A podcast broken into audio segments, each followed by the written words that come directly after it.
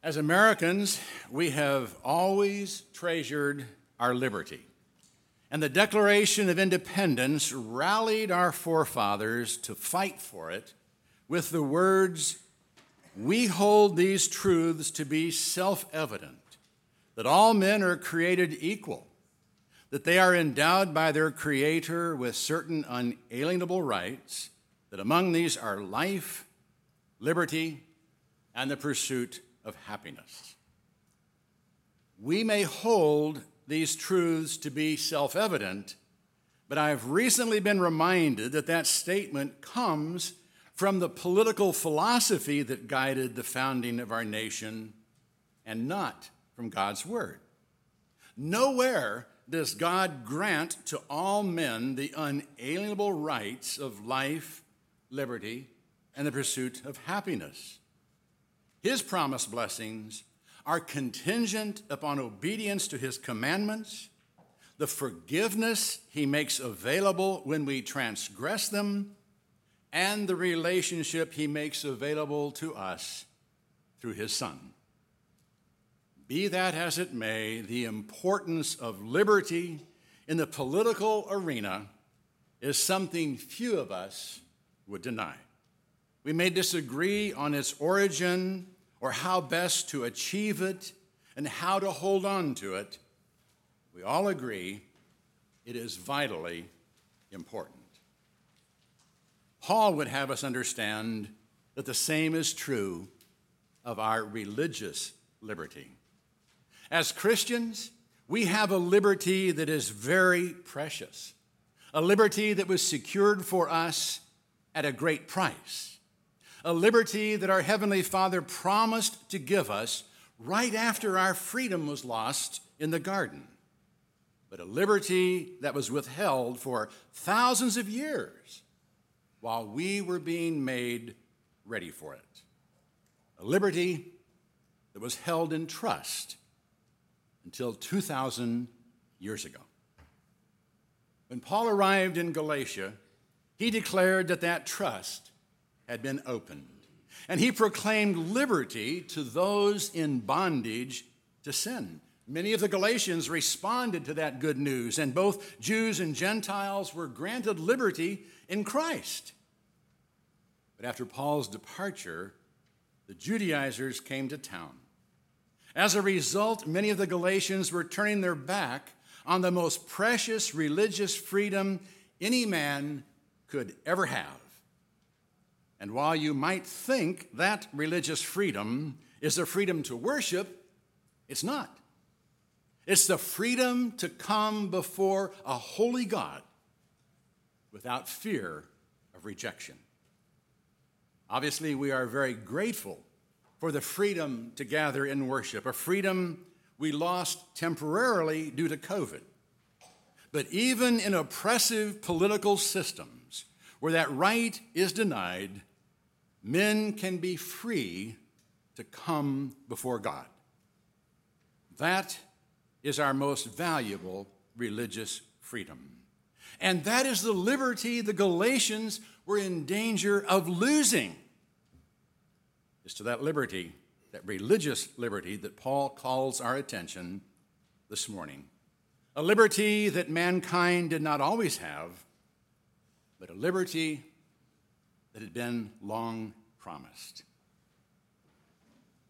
Now I say, as long as the heir is a child, he does not differ at all from a slave, although he is owner of everything.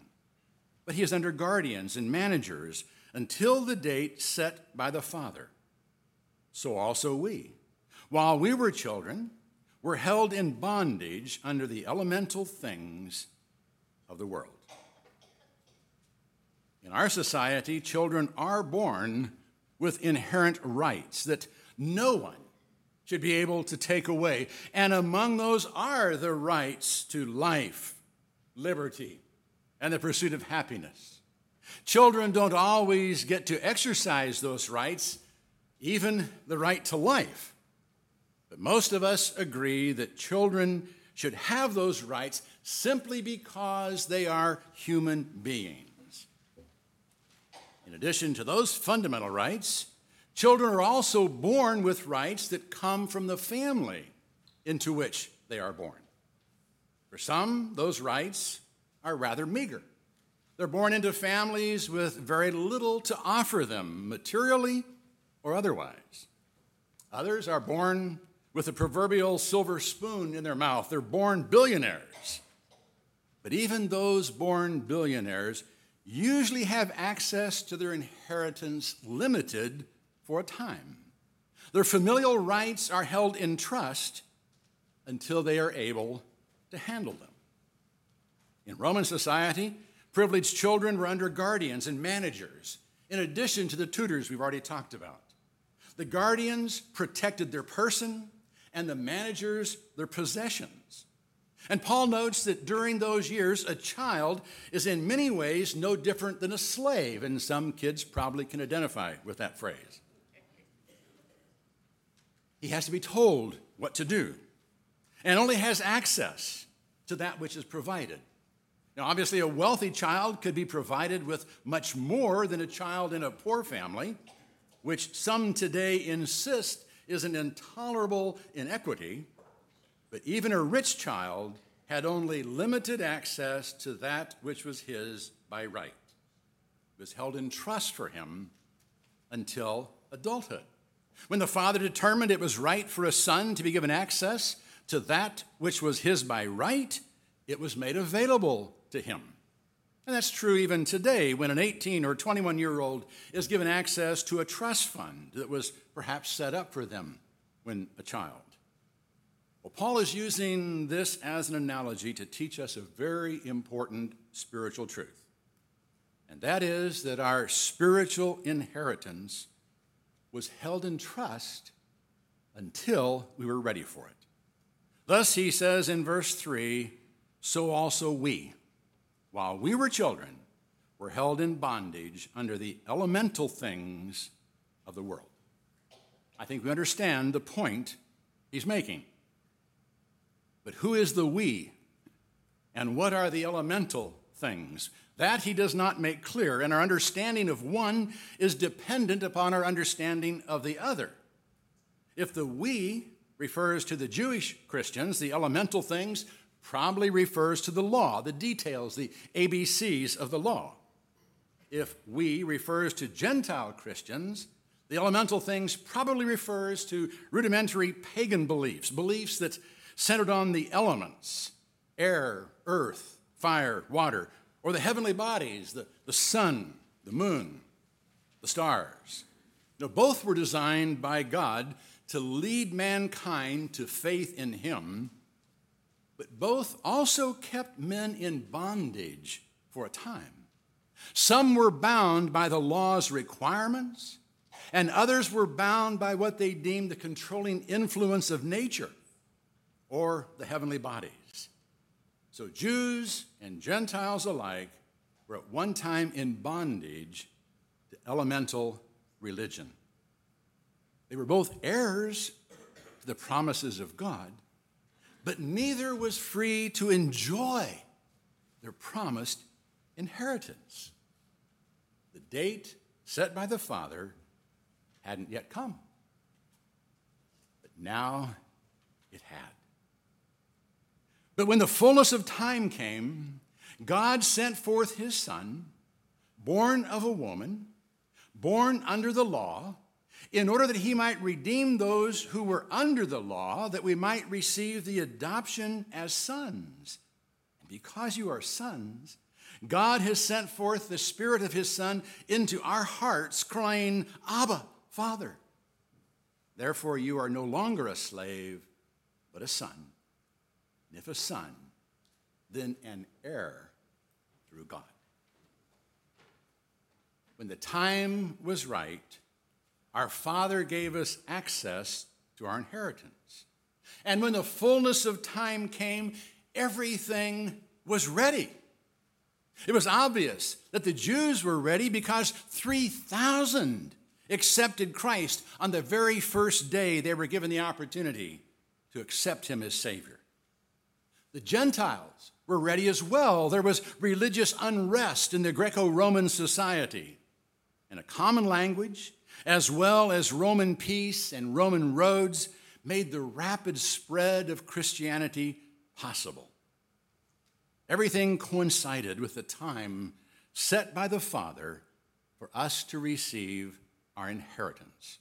Whether he caused all things to come together or waited until they did makes no difference. When the time was right, he gave us our inheritance. And when Paul tells us he gave it to us through his son, he tells us volumes about Christ. When he said God sent forth his son, he makes it clear that Christ existed before he came to earth. By specifying that he was born of a woman, Paul, at the very least, hints at the virgin birth. Being born under the law reminds us of his Jewish heritage and his obedience to the law. When Paul says God sent him to redeem those under the law, he's reminding us that the law revealed us to be slaves to sin and that we needed to have our freedom purchased for us. And by telling us that Christ came that we might receive the adoption as sons, Paul makes it clear that we must be adopted back into the family of God. That the original father child relationship was fractured by sin. Christ was sent to bring us back into a familial relationship with our Creator, to allow us to call God our Heavenly Father. He sent forth the Spirit of His Son to inhabit our hearts so we could cry out to our Heavenly Father as a little child cries out to his daddy. In fact, we've been given the liberty to come before the Creator of the universe and actually call Him daddy. Abba is the Aramaic equivalent to daddy. We're no longer slaves or even children treated like slaves. We're no longer under guardians and managers. We've been given the greatest freedom of all. We have been given our inheritance. We've been given full access to our Heavenly Father and to the blessings He promised long ago to give us. We've been given our rightful place in the family of God. Not because we've been good kids and deserve it, but because He promised to give it to us and did everything that needed to be done to be able to give it to us. Like us, the Galatians had been made heirs of God. But they were in danger of losing everything. Not because God was going to cut them off, but because they were cutting themselves off from their own inheritance. Let's read on in Galatians 4. However, at that time, when you did not know God, you were slaves to those which by nature are no gods. But now that you have come to know God, or rather to be known by God, how is it that you turn back again to the weak and worthless elemental things to which you desire to be enslaved all over again. You observe days and months and seasons and years. I fear for you. Perhaps I have labored over you in vain. Both the law and pagan religions had kept people from really knowing God. The law taught about God and his demands, but it kept people at arm's length from God. In many ways, it made him unapproachable. Pagan religions created false gods. They distorted the true image of God and made people slaves to a lie. Christ came to change all that. Through Christ, we can intimately know God and be fully known by God.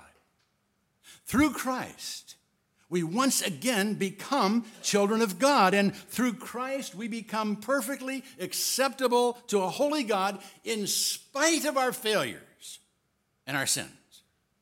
Why would anyone give that up?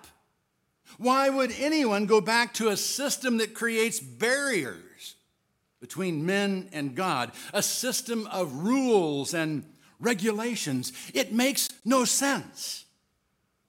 But that's what the Galatians were doing. They were going back to the weak and worthless things that are found in elemental religions, things that in and of themselves could never bring anyone into relationship with their Creator. They were going back to rules and regulations, to mandated festivals and seasons and observances. Now, those things had their place.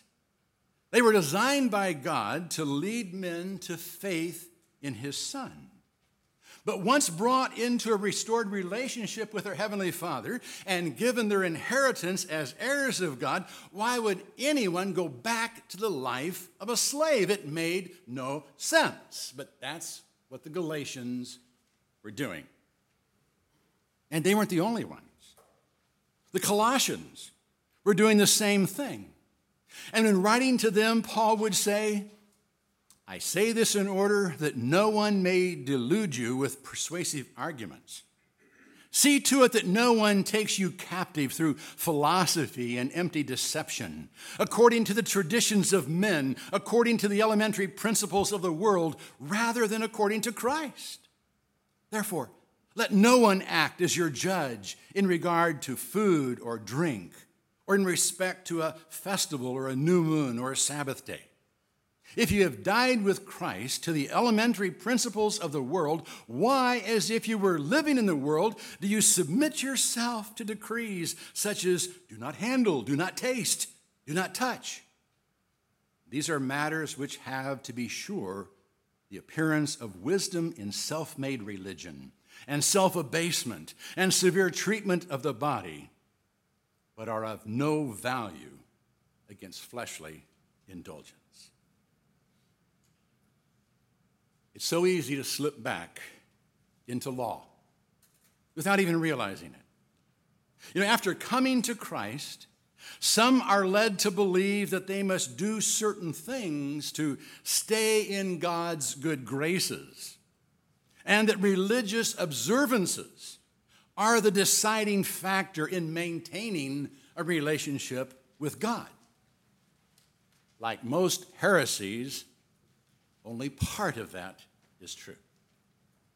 It is true that after coming to Christ, you will start doing some things you didn't do before and stopping some things you did do. And some religious observances will become very important to you. But it is not true that your relationship with God will be lost if you don't maintain a certain standard of compliance or schedule of observances. You know, God knows your heart. In fact, you are fully known by Him. So, following a prescribed program of religious observances, in an attempt to convince Him of something that isn't in your heart means nothing to him. In fact, it makes him sick. Isaiah told the people that God had had enough of their burnt offerings, that their incense was an abomination to him, that their festivals and feasts had become a burden to him, and that when they spread out their hands in prayer to him, he would hide his eyes from them. And Amos told us that God hated their festivals and solemn assemblies. He even told them to take away the noise of their songs, but he wouldn't even listen the sound of their harps. In and of themselves, those things mean nothing to God. So it's impossible to earn a relationship with God or maintain one through religious observances. Relationship with God is a gift given to us through the sacrifice of His Son. When we receive it, it will change us and our religious practices. But we must never allow our relationship with God to degenerate into the same kind of legalistic observances from which we have been freed as heirs of God. Through Christ, we have been given blessed assurance of our standing before a holy God. Let's celebrate that.